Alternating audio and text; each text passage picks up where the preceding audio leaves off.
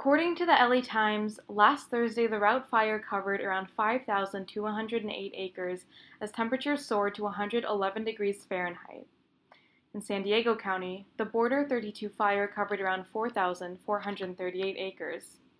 After evacuation orders and damage to roadways and homes, firefighters have brought these fires into manageable levels of containment. However, Southern California is still dealing with destructive fires amid a lasting heat wave. The New York Times reported at least two deaths in the more recent Fairview fire in Riverside County, along with several other people being severely burned and multiple structures being damaged. The city of Hemet had forced evacuations as the fire nearly doubled in size on Wednesday to 18,657 acres and was only 5% contained. Winds from the east pushed the fire westward on Wednesday evening, but the state firefighting agency CAL FIRE expected that trend to reverse on Thursday. About 50 miles northeast of Sacramento, the mosquito fire has continued to move through the hills of rural Placer County.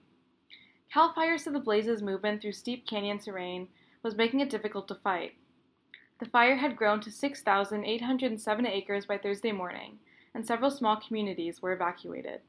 According to The Guardian, the Big Bear Lake resort region in the San Bernardino Mountains east of Los Angeles is currently facing the Radford Fire, which has so far scorched nearly two square miles. No structures have been damaged at this time. The heat wave is expected to end by the weekend as remnants of Hurricane Kay arrive with rain. The hurricane was off the coast of southern Baja California early Thursday, but some showers and thunderstorms are already reaching Southern California. With KCSB News, I'm Zoha Malik.